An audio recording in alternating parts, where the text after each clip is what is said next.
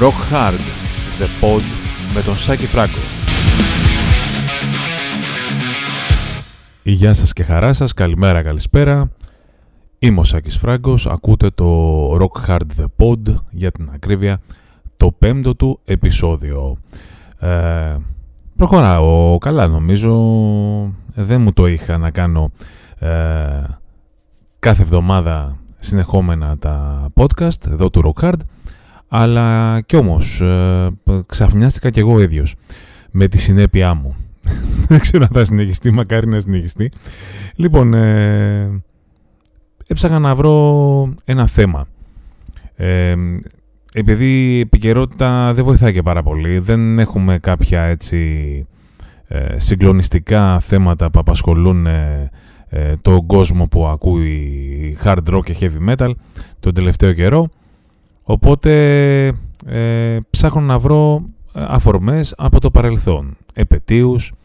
Ε, είχαμε μιλήσει για θανάτους, επαιτίους θανάτων, είχαμε μιλήσει για επαιτίους δίσκων.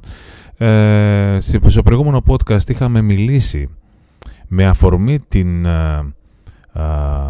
την ίδρυση των Judas Priest τον Οκτώβριο του 1969 ε, είχαμε αναφέρει ε, πάρα μα πάρα πολλές ιστορίες ε, πίσω από τα ονόματα συγκροτημάτων που είχαν δύο λέξεις.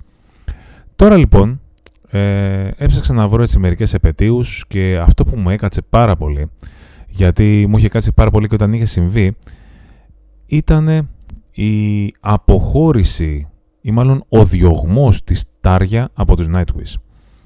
Θα μπορούσα να παίξω με θέματα πολύ πιο ε, εμπορικά να το πω έτσι, ε, αλλά αυτό ήταν κάτι που είχε ε, πραγματικά συγκλονίσει τον κόσμο του heavy metal γενικότερα, καθώς οι Nightwish ήταν τότε στο απόγειο της καριέρας, ήταν στην εκτόξευση στην Ελλάδα. Μιλάμε, η ημερομηνία είναι 21 Οκτωβρίου του 2005. Ε, είχε κυκλοφορήσει το Once, ήταν ένας από τους ε, λίγους ε, δίσκους που είχαν γίνει χρυσή ε, στην Ελλάδα. Μιλάμε για πωλήσεις πάνω από 10.000 αντίτυπα. Στην Ελλάδα, έτσι. Nightwish, από ανεξάρτητη δισκογραφική εταιρεία. Και μετά αναρωτιόμασταν γιατί παίξαν οι Nightwish πάνω από τους Queen's Reich. Έτσι, εκείνη την περίοδο. Εκείνη την περίοδο οι Nightwish έβλεπαν πολύ λίγα συγκροτήματα. Πάρα πολύ λίγα συγκροτήματα. Ήτανε ε, σε απίστευτο momentum. 21 Οκτωβρίου λοιπόν του 2005 ε, έπαιξαν την τελευταία συναυλία της παγκόσμιας περιοδίας τους ε, στο Ελσίνκι όπου ηχογραφήθηκε και βιντεοσκοπήθηκε για το End of an Era. Και αμέσως μετά ο ηγέτης του, του συγκροτήματος, ο Τόμας Κολοπάινεν, ο Πληκτράς, ε, ανακοίνωσε μέσω ενός ανοιχτού γράμματος, το open letter που λέμε, δηλαδή το δημοσιοποίησε όλο αυτό που είχε γράψει ο ίδιος και είχαν υπογράψει και τα υπόλοιπα μέλη, φυσικά εκτός της Τάρια, ότι τη διώχνει. Τη διώχνει από το συγκρότημα. Είναι κάτι φοβερό, αλλά πρώτο πάμε να μιλήσουμε για αυτές τις λεπτομέρειες και επειδή είναι βέβαιο ότι θα μας απασχολήσει και σε άλλα podcast αυτό το, η φάση της ε, ε αποχώρησης ε, συγκροτημάτων από κάποια συγκροτήματα καθώς έχουν γίνει φοβερά και τρομερά πράγματα.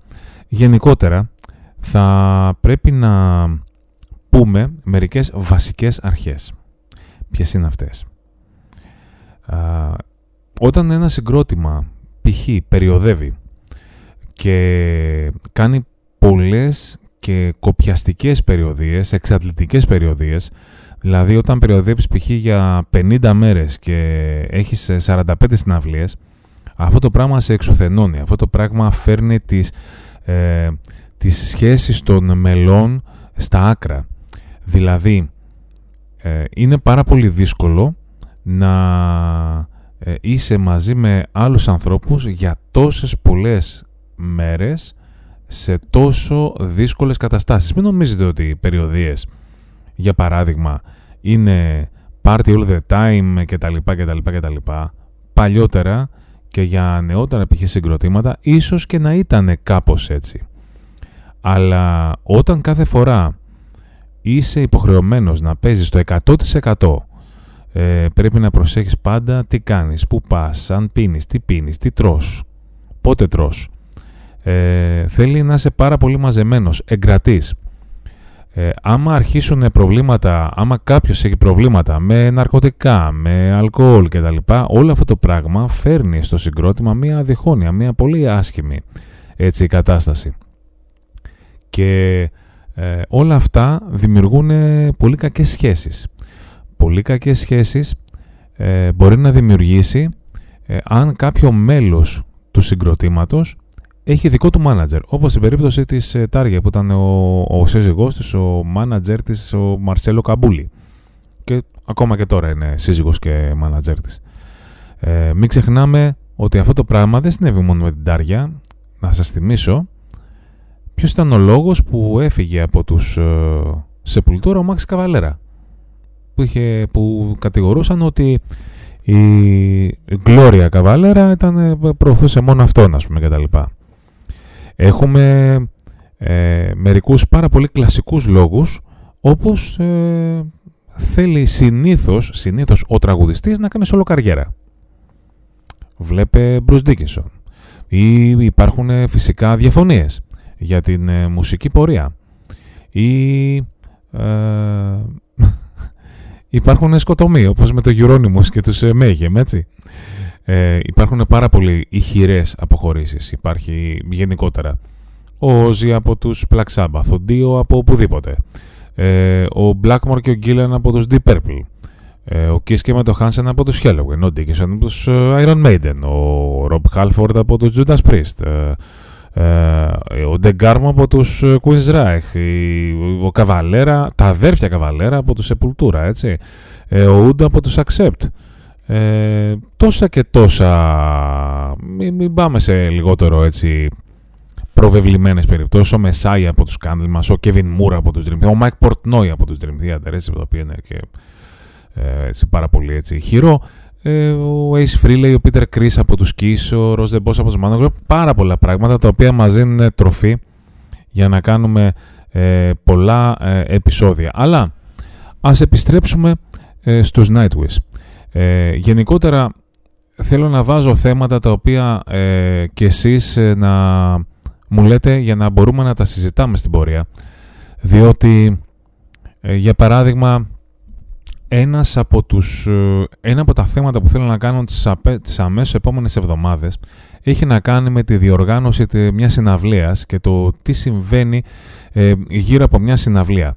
Επειδή τα live είναι ένα αναπόσπαστο κομμάτι του, του, της heavy metal μουσικής και ξέρω ότι πάρα πολλοί από εσάς που ακούτε τα podcast πηγαίνετε σε live. Ε, όλο αυτό το πράγμα λοιπόν ε, έχει, έχει μια, ένα πολύ ε, άμεσο και δυνατό αντίκτυπο στο, στο συγκρότημα. Ε, σε ένα συγκρότημα. Και θέλω να ξέρετε και πολλά πράγματα ε, ακριβώς ε, σχετικά με το τι χρειάζεται για να διοργανώσεις μια συναυλία και να, τα, και να αποφεύγουμε ε, λάθη που κάνουμε. Τέλος πάντων, τα αφήνω αυτό στην άκρη ε, για να επιστρέψω ε, στους Nightwish μέσω μιας πολύ μεγάλης έτσι, παράκαμψης που έκανα.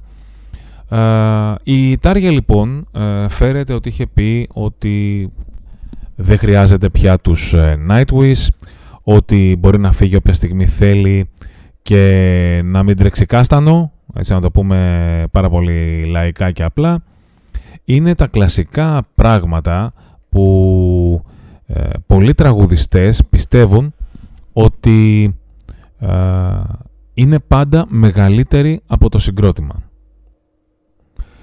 Διαχρονικά, αν θέλετε την άποψή μου, από όλους τους τραγουδιστές, από όλα τα μέλη που έφυγαν από τα συγκροτήματα, πολύ μεγάλη καριέρα έκανε ο Ζιόσμπορν, είναι σαφές, ο Ντίος στην αρχή της καριέρας του, στην αρχή της όλο καριέρας του, με στα τέσσερα πρώτα άλμπουμ, και από εκεί και πέρα μπορεί κανείς να θυμηθεί ή να, ε, να δει ας πούμε για παράδειγμα τι έκανε ο Ούντο όταν έφυγε από Accept. Έβγαλε μερικούς πολύ ωραίους δίσκους, ναι. Αλλά το όνομα των Accept το ξεπέρασε ποτέ; Όχι. Ούτε με τους UDO, ούτε με τους Dirk Snyder, ούτε ποτέ. γι' αυτό και έχει γυρίσει πίσω και τέλος πάντων ξανά έφυγε. Ο Κάι Χάνσεν με τους Ray, όχι. Δεν υπήρξε ποτέ μεγαλύτερος, ούτε φυσικά ο Κίσκε. Ούτε οποιοδήποτε άλλος. Οποιοδήποτε άλλος έφυγε. Ούτε, ούτε καν ο Bruce Dickinson από τους Iron Maiden σε όλο του καριέρα. Για κανένα λόγο. Ούτε ο Χάλφορντ από τους Judas Priest. Για κανένα λόγο. Για αυτό το λόγο κιόλας επιστρέψανε. Όλοι αυτοί επιστρέψαν πίσω. Είτε για τα καλά, είτε για ένα μικρό χρονικό διάστημα. Λοιπόν, ε, η Τάρια λοιπόν είχε πέσει σε μία παγίδα. Ε, και το ότι την κατηγόρησε ο, ο Τούομας Χολοπάινεν ότι ο σύζυγός της και η Τάρια έκαναν ένα ντουέτο τύπου Τζον Λένον και Γιώκο Όνο δεν πρέπει να είχε και ιδιαίτερο άδικο. Ε, ταξίδευε χωριστά, η Τάρια, ε, έκανε, δεν πήγαινε ε, στις ε, πρόβες, δεν συμμετείχε στην σύνθεση των κομματιών, δεν έγραφε τίποτα, πήγαινε απλά και ηχογραφούσε ε, τα, τα τραγούδια. όλα αυτά, οκ. Το λάθος για μένα ήταν ότι δημοσιοποίησε αυτό το πράγμα ε, όλη αυτή, όλο αυτό το ανοιχτό γράμμα που είχε ε, γράψει στην ε, Τάρια ε, και άρχισε ένας ε, διαγωνισμός ξεκατενιάσματος για όλο αυτό το θέμα. η Τάρια φυσικά από ένα σημείο και μετά αρνήθηκε ότι γινόντουσαν όλα αυτά και έγινε ένας κακός χαμός τέλος πάντων στο, στο συγκρότημα ε, που επηρέασε πάρα πολύ τον κόσμο, δίχασε τον κόσμο. Ε, κάποιοι τη λέγανε στον Τόμας, κάποιοι τη λέγανε στην Τάρια. Πολλές γυναίκες πήραν το μέρος της Τάριας, της Τάριας, συγγνώμη. Ε, ε, πολλοί πήραν το μέρος του Τόμας. Τέλος πάντων έγινε ένα πράγμα που δεν άξιζε ε, στους ε, Nightwish. Και όλο αυτό είχε να κάνει ε, για εμένα από τον τρόπο, τον κακό τρόπο που διαχειρίστηκε το συγκρότημα την φυγή ε, της, ε, τον, την αποχώρηση τέλος πάντων, το διωγμό της ε, Τάρια. Ε, ούτως ή άλλως, ε, οι, οι manager υπήρχαν, υπάρχουν και θα υπάρχουν στα συγκροτήματα και το θέμα είναι να μην επηρεάζουν σε τέτοιο βαθμό κάποιο συγκρότημα. λοιπόν, όταν η, η Τάρια έφυγε από τους Nightwish όπως είναι φυσικό δημιούργησε μία προσδοκία σχετικά με την αντικαταστάτριά της. Λοιπόν, σε εκείνο το κομμάτι έρχεται και η προσωπική μου εμπειρία από τους Nightwish και αυτό θα ήθελα λιγάκι να τονίσω. Έχοντας περάσει ένα, ένα Σαββατοκύριακο μαζί με το συγκρότημα ε, στο Λονδίνο με την ε, πρώτη άμεση αντικαταστάτρια του, της ε, Τάρια, την Ανέ Τόλζον, μπόρεσα μιλώντας με ανθρώπους εταιρείας, με πολλούς ανθρώπους από το management, αλλά και με παιδιά από το συγκρότημα, των Nightwish, να δω λιγάκι πώς έβλεπαν όλο αυτό το πράγμα. Ε, έχω την εντύπωση λοιπόν ότι... Μάλλον δεν έχω την εντύπωση, να ξέρετε ότι όλοι, όλες οι ιδιοφυΐες, όλοι οι σπουδαίοι καλλιτέχνες, γιατί ο Τόμος Κολοπάιν είναι αναφυσβήτη ένας ε, ε, σπουδαίος καλλιτέχνης, έχουν περιέργειες και έχουν πάρα πολύ μεγάλους εγωισμούς και συνήθως οι εγωισμοί είναι αυτοί που προκαλούν ε, διάφορες έτσι δυσάρεστες καταστάσεις. Νομίζω ότι μετά, την, ε, μετά το διωγμό της Τάρια ο Τόμας Κολοπάινεν ήθελε να αποδείξει ότι υπάρχει ζωή μετά τους Nightwish με οποιαδήποτε τραγουδίστρια. Θυμάμαι πάρα πολύ χαρακτηριστικά ε, ότι υπήρχαν διάφορα ονόματα που είχαν βγει στο, στο προσκήνιο ότι θα αντικαθιστούσε, θα αντικαθιστούσε την Τάρια, η Σιμών Σίμονσον Έπικα, η Λευ Κριστίν, τον Λιβ Ζάις, η Βίμπε Κεστάνε, πρώην τραγουδίστρια τον, τον Τριστάνια. Ε, αλλά αυτό που μου είχε πει ο, ο μάνατζερ των Nightwish είναι ότι καμνέ, κανένα από αυτά τα ονόματα που είχε δημοσιευθεί δεν είχε στείλει καν demo, δεν ήθελε να είναι υποψήφιο για να μπει στους Nightwish. Ίσως επειδή είχε πάρα πολύ μεγάλα παπούτσια να γεμίσει, όπως λέει, το ρητό. Ε, και μάλιστα ε, χαρακτήριζε ότι, ε, ε, μου είπε κάτι πάρα πολύ χαρακτηριστικό, ότι σε γενικές γραμμές το επίπεδο των υποψηφίων δεν ήταν τόσο υψηλό και ότι έμοιαζε περισσότερο με διαγωνισμό μορφιάς παρά με διαγωνισμό για μια θέση τραγουδίστριας. Καταλαβαίνετε ε, τι, τι συνέβη. Πήραν λοιπόν την Ανέτ Όλζον, η οποία ήταν μια, τε, μια τελείως διαφορετική ε, φωνή από την ε, Τάρια και θυμάμαι και εκείνη την περίοδο ότι ε, προσπαθούσαν τα. Γιατί στη Φιλανδία καταλαβαίνετε ότι είναι από τα μεγαλύτερα ονόματα στη μουσική. Προσπαθούσαν παπαράτσι να δούνε ποια είναι τραγουδίστρια και πηγαίνουν σε αεροδρόμια ας πούμε και δεν μιλούσαν μαζί μπροστά σε κόσμο, στεκόντουσαν σε τελείως διαφορετικά μέρη και κάναν νοήματα μεταξύ τους. Ε, τα έλεγε τρομαγμένα αυτά, η, τρομαγμένη αυτά η Ανέτ όταν ε, την έπιασε κάποια στιγμή ε, και τη ρώταγα πώς ήταν αυτό το πράγμα, προσπαθούσε ε, να, να κρυφτεί από όλο τον κόσμο γιατί όλα τα μίντια τους κυνηγούσαν ουσιαστικά και είχε ξεφύγει το, όλο, το, όλο το κόλπο.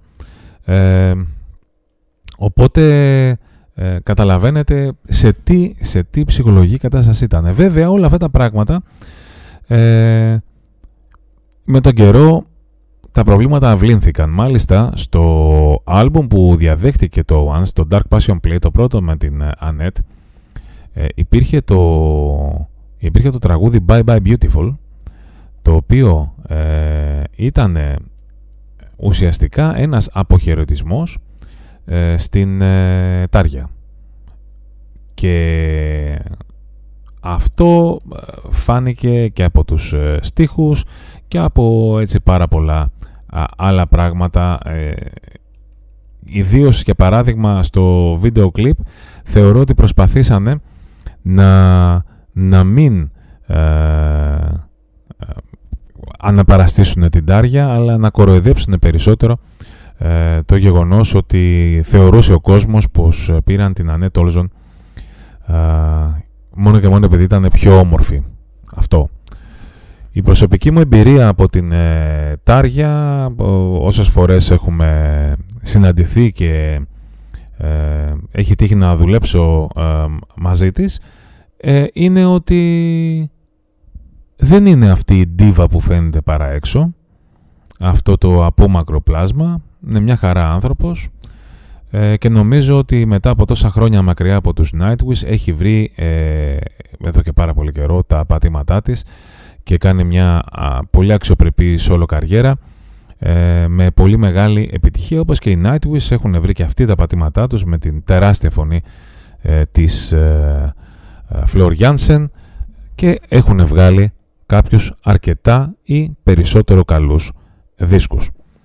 Ε, επιφυλάσσομαι ότι σε επόμενο podcast θα κάνω μια πιο εκτενή αναφορά σε άλλες ε, αποχωρήσεις ε, μελών οι οποίες δεν ξέρω αν έχουν τόσο μεγάλη ιστορία, τόσο, τόσο μεγάλο story, τόσο μεγάλη ε, από πίσω ε, αλλά σαφώς ταρακούνησαν το χώρο του heavy metal και επειδή ε, είχε τύχει να Αμέσως μετά, στην πρώτη συναυλία των Nightwish χωρίς την Τάρια στην Ελλάδα, δηλαδή αυτή στο, στο Mars Metal Day, ε, είχε γίνει μία δήλωση της ε, Ανέτ, νομίζω στο Kerrang ήταν, δεν θυμάμαι, που είχε πει ότι ε, που έχεις περάσει πάρα πολύ, που είχες στη χειρότερη εμπειρία σου ας πούμε, ε, με το συγκρότημα και είχε πει στην Ελλάδα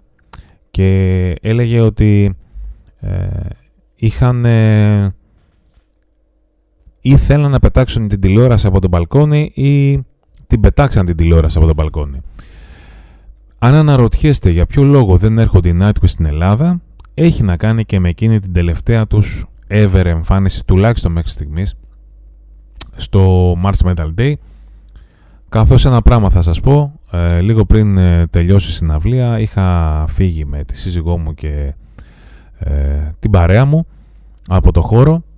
Είχα πάει κάπου εκεί κοντά για φαγητό και πετυχαίνω τον μάνατζερ των Nightwish, τον οποίο τον είχα γνωρίσει λίγους μήνες πριν. Τον πετυχαίνω έξω από γνωστό ταχυφαγείο της περιοχής εκεί πέρα της Γλυφάδας και του λέω τι κάνεις εσύ εδώ μεγάλε; Ε, πώς και δεν είναι συναυλία λέει πρέπει να πάω να πάρω φαγητό για το συγκρότημα τι φαγητό για το συγκρότημα; Δεν έχει catering κάτι να σας ταΐσουνε; Λέει τα ξεχνάμε αυτά παίρνω λέει φαγητό και πάω να τους δώσω μετά τη συναυλία και θα πεινάμε.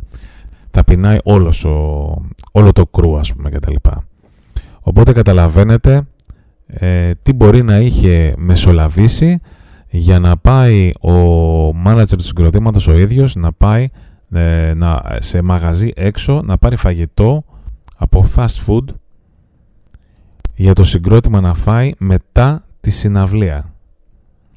Όπως επίσης λοιπόν βάσει αυτού καταλαβαίνετε πόσο δύσκολο είναι να ξαναέρθουν οι Nightwish στην Ελλάδα. Πόσο μάλλον όταν ε, το κασέ τους έχει πολλαπλασιαστεί ε, και πλέον είναι πάρα πολύ δύσκολο ε, να έρθει το συγκρότημα αυτό στην Ελλάδα σε αυτή την κουκίδα, σε αυτή τη γωνιά της Ευρώπης που είναι πραγματικά πάρα πολύ δύσκολο να έρθει κανείς αν δεν είναι τουλάχιστον μέρος μιας οργανωμένης περιοδίας στην Ανατολική Ευρώπη.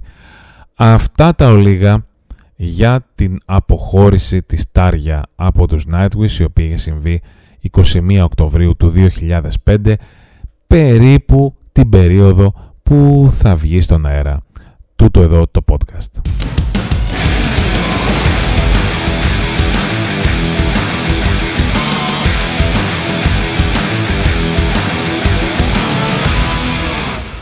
Πάμε στο επόμενο section του Rock Hard The Pod που έχει να κάνει με ιστορίες πίσω από τραγούδια. Αυτή τη φορά δεν θα παίξουμε με κάτι ίδιο ε, με το βασικό μας θέμα, με το βασικό θέμα του podcast, το οποίο και στο μέλλον μπορεί να είναι και δύο και τρία θέματα έτσι πιο μικρά, ανάλογα βλέποντας και κάνοντας και περιμένω πάντα, πάντα και τις δικές σας τις ιδέες. Έτσι. Βοηθάτε, δεν κάνει κακό. Ε, πάμε, να, πάμε να πούμε την ιστορία πίσω από το τραγούδι των Σουηδών Θήριων, το του Μεγαθύριων. Έτσι σε συμφωνικό, έπιασα το συμφωνικό metal όπως είναι η Nightwish, το πήγα λίγο ε, από τη Φιλανδία στη Σουηδία, ε, λίγο σε πιο ακραίο. Πάμε στο άλμπουμ Θέλει που κυκλοφόρησε από την ε, Nuclear Blast το 1996. Το Θέλει ήταν το πέμπτο άλμπουμ των uh, Σουηδών Θέριων του Christopher Johnson. Ε, είχαν υπογράψει στην uh, Nuclear Blast, η οποία όμως uh, Nuclear Blast δεν ήταν η, η εταιρεία την οποία γνωρίζουμε τώρα. Πρώτο άλμπουμ τους στην εταιρεία αυτή ήταν το Lepaka Cliffoth του 1995. Ε, η Nuclear Blast ε, με τον ε, Μάρκο Στάιγκερ, τον ιδρυτή της και ιδιοκτήτη της κτλ. Εκείνη την περίοδο είχε ξεκινήσει τα μερικά χρόνια που είχε ξεκινήσει να υπάρχει πρώτα ως δίστρο, ως εταιρεία διανομής, ως δισκοπολί, όπως οτιδήποτε σε ένα υπόγειο, σε ένα όπως το λένε εκεί πέρα στη Γερμανία Kaushit Village ε, δηλαδή είναι ένα, ένα χωριό, το Donsdorf, το οποίο έχει την έδρα της η Nuclear Blast. Ε, είναι ένα χωριό έξω από τη Στουτγκάρδη, στο οποίο βλέπεις περισσότερες αγελάδες παρά ανθρώπους. Η αλήθεια είναι αυτή. Και αν είσαι εκεί πέρα πλέον δουλεύεις στη Nuclear Blast ή στην Atomic Fire, την νέα του εταιρεία. Τέλος πάντων, αυτό είναι ε, business side of things. Ε, αποφάσισε λοιπόν τότε ο Μάρκο Τάιγκερ, ο, ο ιδιοκτήτης της Nuclear Blast, να κάνει την κίνηση do or die. Δηλαδή, να δώσει ένα τρελό budget στον Christopher Johnson, στον οποίο ε, πίστευε πάρα πολύ, να του δώσει λοιπόν ένα τρομερό budget, ούτως ώστε να ηχογραφήσει το άλμπουμ αυτό το θέλει ε, με τον τρόπο που ήθελε. Ε, το θέλει, ήθελε έτσι. και αυτό έκανε ο, ο Christopher Johnson. και το αποτέλεσμα δικαίωσε και τον Τζόνσον και τον Στάγκερ και τους πάντες. Διότι ε, σε ένα μήνα το άλμπουμ είχε πουλήσει τα διπλάσια από το προηγούμενο, από το Λεπάκα Κλίφοθ. Δεν ξέρω πόσα ακριβώς είχε πουλήσει, αλλά σίγουρα ε, ήταν κάτι αρκετά πρωτοποριακό. Μην ξεχνάμε ότι πάντα υπήρχαν οι Rage με το Lingua Mortis που είχε βγει λίγο καιρό πριν και είχε, είχε σκάσει ως κεραυνός ενεθρία ε, στον χώρο του heavy metal καθώς δεν είχαν πει σε κανέναν τίποτα οι Rage ξαφνικά Sky έχουμε πει το Lingua Mortis με την Lingua Mortis Orchestra εκεί από την Πράγα κτλ. κτλ, κτλ. Το κομμάτι λοιπόν, το, το Μεγαθύριον, ε, όπως καταλαβαίνετε αναφέρεται στην αποκάλυψη, έτσι είναι ελληνικός ο τίτλος κτλ. κτλ, κτλ. Αυτό που έχει πλάκα να πούμε για το συγκεκριμένο τραγούδι, ε, όπως μας είχε δηλώσει έτσι, σε αποκλειστική συνέντευξη που είχαμε κάνει για το τραγούδι αυτό θα έλεγα, ε, στο Rock Hard, ε, είναι λοιπόν ότι τότε λέει ο Christopher Johnson συνήθιζε, συνήθιζε να κάνει κάποια πολύ χάλια demo ε, γιατί όταν έκανε καλό demo ε, το ακουγόταν πολύ καλό και δεν ήθελε να τα αλλάξει γιατί το συνηθίζει. Οπότε λοιπόν έκαψε κάποια πολύ χάλια demo ίσα ίσα για να θυμάται τα μέρη ε, που, που έπαιζε ε, για να μπορεί μετά να ε, αλλάζει όποια πράγματα θέλει. Κάτι που δεν συνέβαινε όπως είπαμε όταν έκανε ένα καλό demo. Ε, το παρουσίαζε λοιπόν το τραγούδι στα υπόλοιπα μέλη του συγκροτήματος έχοντας παίξει μόνο κιθάρα. Και τους έλεγε λοιπόν, παιδιά, ε, ε, ακούτε εδώ κιθάρα, ακούτε. Ε, αυτά θα είναι πλήκτρα. Μετά τους έλεγε, ακούτε εδώ την κιθάρα, αυτά θα είναι βιολιά. Ε, μετά τους έλεγε, ακούτε σε αυτό το σημείο την κιθάρα. Αυτή η κιθάρα που ακούτε θα είναι οι οπερετικές φωνές. Οπότε καταλαβαίνετε ότι ε, το συγκρότημα δεν είχε παίξει τελείως. Σου λέει, Μεγάλε, τι πάει να κάνει αυτός εδώ ο τύπος; Είναι εκείνη η περίοδος που άρχισε να μαθαίνει διάφορα προγράμματα στο, στο Mac ο, ο Christopher Johnson και όπως έλεγε «Without my Mac, I'm nothing» ε, μερικά χρόνια αργότερα που είχαμε κάνει μια face-to-face συνέντευξη. Τέλος πάντων. Ας τα αφήσουμε λοιπόν στην άκρη αυτό το, το σημείο και ε, έλεγε ότι ε, δεν θέλουν να μπουν σε διαδικασία να ακούνε όλα τα takes που έκανε το, τα drums και τον μπάσο 8-10 ώρες κάθε μέρα γιατί ε, θα κολλήσει το μυαλό τους. Ε, οπότε λοιπόν άφησαν τον παραγωγό να διαλέξει τα καλά μέρη που είχαν ηχογραφηθεί από τα drums και τον μπάσο και αυτοί είχαν ε, ένα video game τότε στο στούντιο δεν θέλω να φανταστώ πώς ήταν τότε το video game μάλλον να θυμηθώ το 96 τι video game είχαμε με το οποίο όλοι είχαν κολλήσει και παίζαμε τις ώρες ε, είχε μια μελωδία λοιπόν αυτό το video game που τους είχε κολλήσει στο μυαλό και τελικά κατέληξαν να βάλουν τη μελωδία του video game παρόμοια και σε άλλη κλίμακα για να μην ακριβώς ίδιο στο τελείωμα του κομματιού. Μάλιστα συνήθιζε να μου λέει ο, ο Johnson ότι ξέρεις ρε φίλε αυτό που λέω τώρα θα χαλάσει την ατμόσφαιρα του κομματιού, την ατμόσφαιρα που έχει, έχει πλάσει ο παδός για το κομμάτι. Θα πιστεύουν ότι πω πω τι έμπνευση και αυτός ο τύπος και έβαλε αυτό το σημείο στο τέλος. Και τελικά αποδεικνύεται ότι είναι απλά μια μουσική, μια μουσική που έχει κολλήσει στο μυαλό του από ένα video game.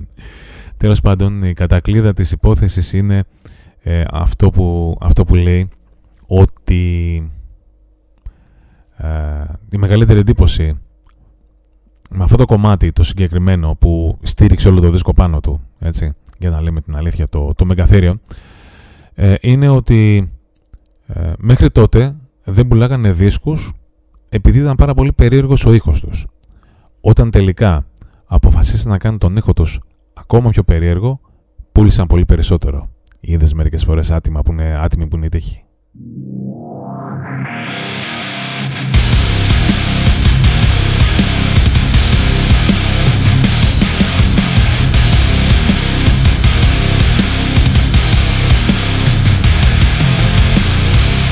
Τρίτο μέρος του Rock Hard The Pod, το μέρος όπου α, αρχίζουμε και λέμε τις πρώτες μας ή τις εντυπώσεις μας γενικώ από δίσκους που κυκλοφορούν αυτές τις ημέρες. Συγκεκριμένα στις 21 του Οκτωβρίου. Όπως έχω πει επανειλημμένως, τη στιγμή που ηχογραφείτε το podcast αυτό, δεν έχουν βγει ακόμα κυκλοφορίες, οπότε στηριζόμαστε σε αυτά που έχουμε ακούσει ε, τον, ε, από τα δείγματα που μας στέλνουν οι εταιρείες και νομίζω ότι έχουμε έτσι αρκετά ε, δείγματα στα χέρια μας για να πούμε ε, τι είναι αυτό που ακούσαμε. Ε, νομίζω ο πιο σημαντικός δίσκος που βγαίνει αυτή την εβδομάδα είναι το Paranormal Evening with the Moonflower Society από τους Avantasia. Η Avantasia του Tobias Summit ε, βγάλαν τελευταίο τους δίσκο το 2019, το, το Moon Glow, ε, και το Paranormal Evening with the Moonflower Society είναι ένας δίσκος που γενικότερα έχει ψηλοαποθεωθεί στο εξωτερικό. Εγώ αυτό που ε, εντόπισα σε αυτό το δίσκο είναι ότι πέραν το ότι έχει σε εισαγωγικά κολλήσει στους ίδιους ε, guests στο δίσκο, κάτι που δεν μου προκαλεί καμία έκπληξη πλέον στον ήχο. Δεν έχω κάποιον τραγουδιστή απροσδόκητο, όπως για παράδειγμα σε κάποιους δίσκους είχε τραγουδήσει. Ο Τζον Ολίβα, ο Αλις Κούπερ, ξέρω εγώ, ο Κλάους Μάινε.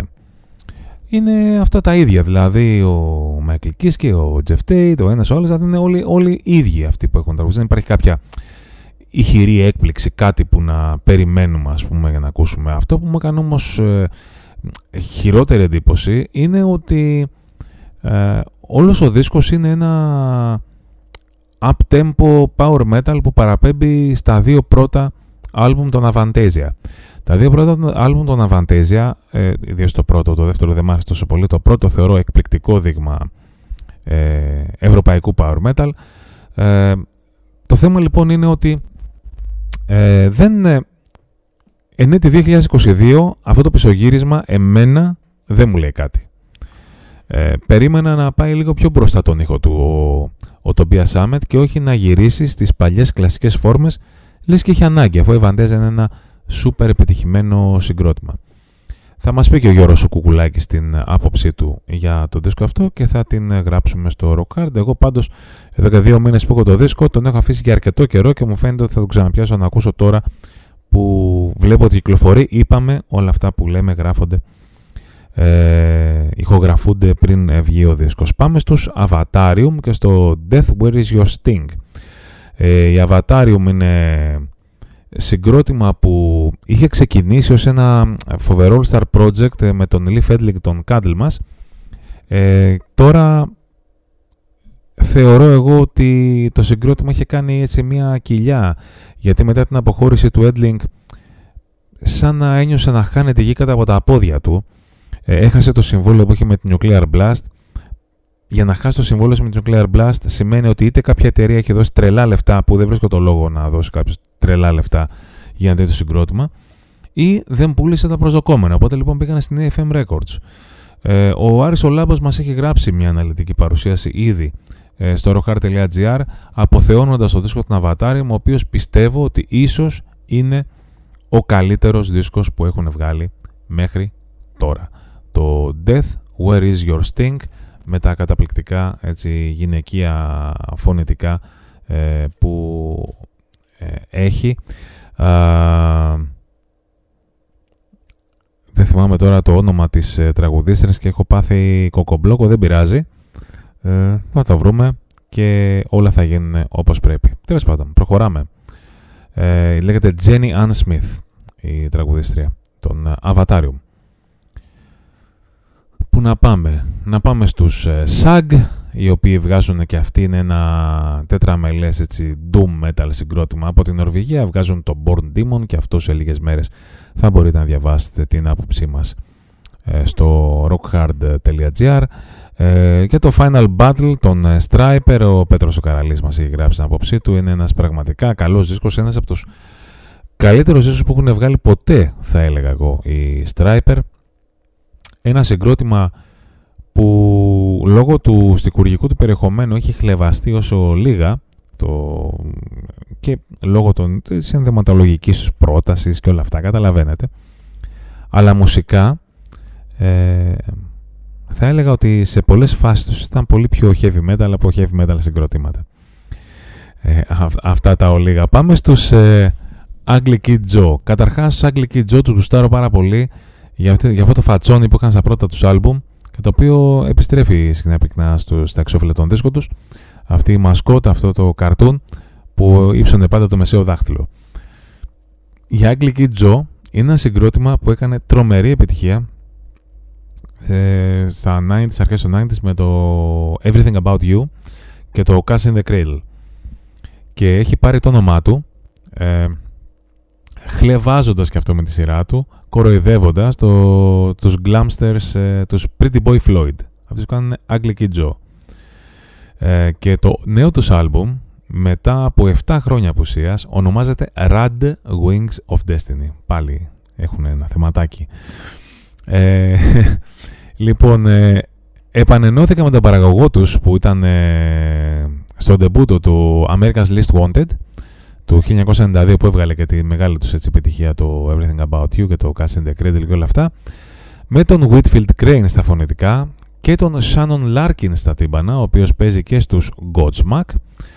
Και νομίζω ότι είναι ένας πάρα πολύ αξιοπρεπής δίσκος ε, με πολλές έτσι ACDC πινελιές θα έλεγα το Rad Wings of Destiny.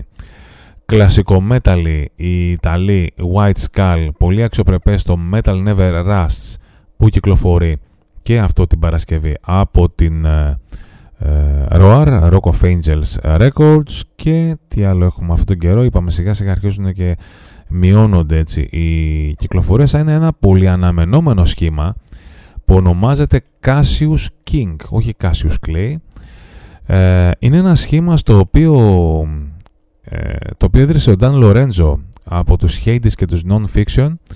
Ε, στα τύμπανα έχει τον Ron Lipnitsky που ε, έχει περάσει από τους Overkill, τους Whiplash και πολλούς άλλους και τον Jason McMaster ο οποίος ε, πέραν από τους ε, Dangerous Toys που παίζανε σε hard rock έχει τραγουδίσει και στους Watchtower.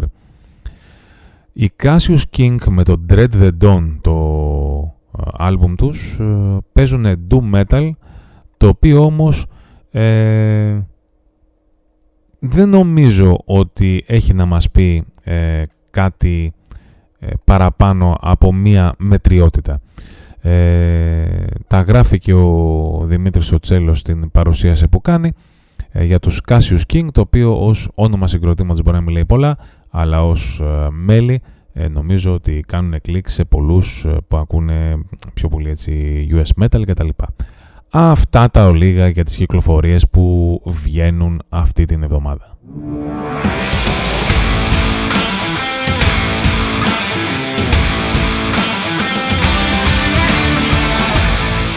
Πάμε και στις συναυλίες, οι οποίες δεν είναι πάρα πολλές. Σας έχω προειδεάσει ότι θα έχουμε όλο ένα και λιγότερες συναυλίες μέχρι να φτάσει πάλι το τέλος της άνοιξης και η αρχή του καλοκαιριού.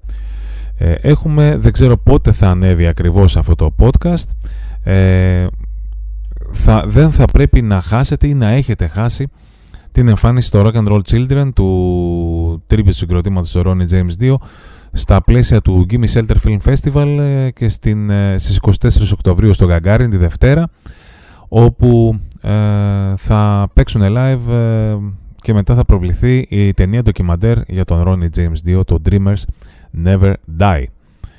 Ε, μετά έχουμε στις 29 Οκτωβρίου ημέρα Σάββατο τους Uriah Heep στο Μέγαρο Μουσικής Θεσσαλονίκης παίζοντας τραγούδια από την πεντηκονταετή καριέρα τους είναι το 50th anniversary που λένε ε, οι Uriah Heep θα κατηφορήσουν προς την Αθήνα στις 31 ε, Οκτωβρίου στο θέατρο Παλάς.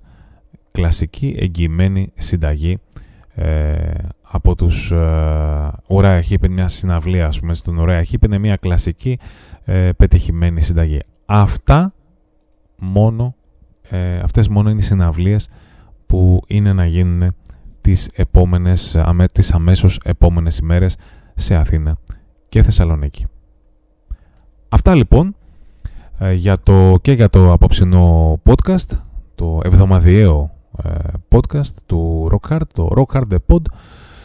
Ε, μαζί σας ήταν ο Σάκης Φράγκος. Ε, θα εκτιμούσα πάρα πολύ στα σχόλια ε, να δίνατε κι εσείς κάποια ιδέα για κάποιο θέμα που θα θέλατε να θέσουμε, να συζητήσουμε ε, σε κάποιο από τα επόμενα podcast. Ήδη εδώ από την αρχή του podcast είχα προσπάθησα να σας δώσω μερικές πάσες ε, για να μου πείτε κι εσείς τι θα θέλατε να ακούσετε, τι ιστορία θα θέλατε να, ηγηθού, να διηγηθούμε, ε, σε τι θα θέλατε να διαφωτιστείτε τέλος πάντων ε, περισσότερο και φυσικά αν μπορώ κι εγώ να το κάνω με πολύ μεγάλη μου χαρά.